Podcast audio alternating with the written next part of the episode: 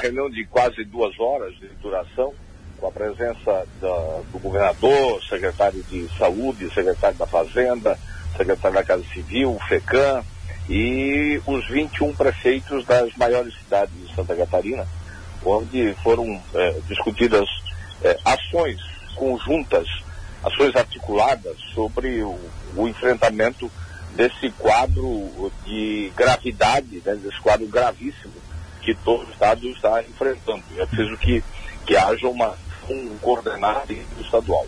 É, vários foram, várias foram as manifestações e por unanimidade foi decidido, e até amanhã deve ser publicado o decreto estadual, que vai estabelecer, a exemplo do que foi feito é, no Paraná, também é, toque de recolher aqui no estado de Santa Catarina. Perfeito. As atividades, Sim. as atividades é, é, terão que se encerrar é, às 11 horas, é, inicia o processo de, de acolhimento no, nos, nos espaços que estiverem em funcionamento é, às 11 horas é o último período para entrada e até meia-noite nenhuma pessoa poderá, terá que deixar os ambientes e não poderá haver mais circulação nas ruas em todo o estado. Uhum. E essa medida vai, vai perdurar até que se consiga baixar esse alto índice de contágio que está acontecendo em todas as regiões de Santa Catarina.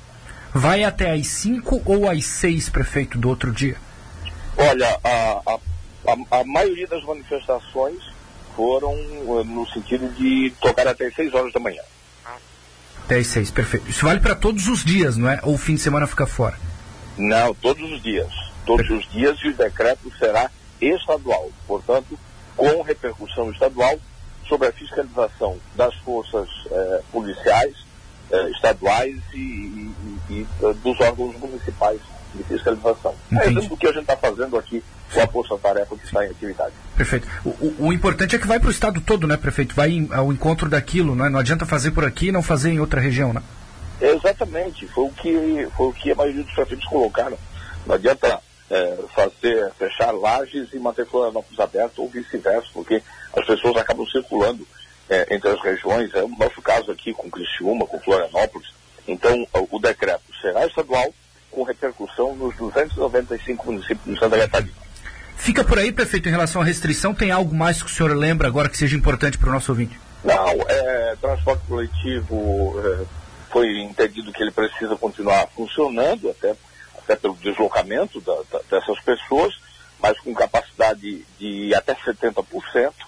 É, com relação, foi discutido também a questão de horários é, estendidos agora para o comércio e o próprio governador e, e os prefeitos eh, se manifestaram no sentido de que reduzir o horário é concentrar mais pessoas, então não haverá eh, proibição de, de horário estendido, pelo contrário, será estimulado para que possa haver menos concentração de pessoas. E mais alguns detalhes que o decreto é, que será publicado até amanhã vai estabelecer. Entendi. Eu imagino que o senhor esteja assustadíssimo com a quantidade de gente internada, não é? Há pouco eu tenho o balanço do Conceição aqui, seis pessoas esperando vaga na UTI. Não tem mais como ficar esperando isso passar, não é, prefeito? É preciso agir. Né? É, o prefeito Clésio e outros prefeitos é, também informaram agora das, das filas de espera para internação e para leitos de UTI é, que estão aguardando pela regulação é, o governador prometeu celeridade no sentido de,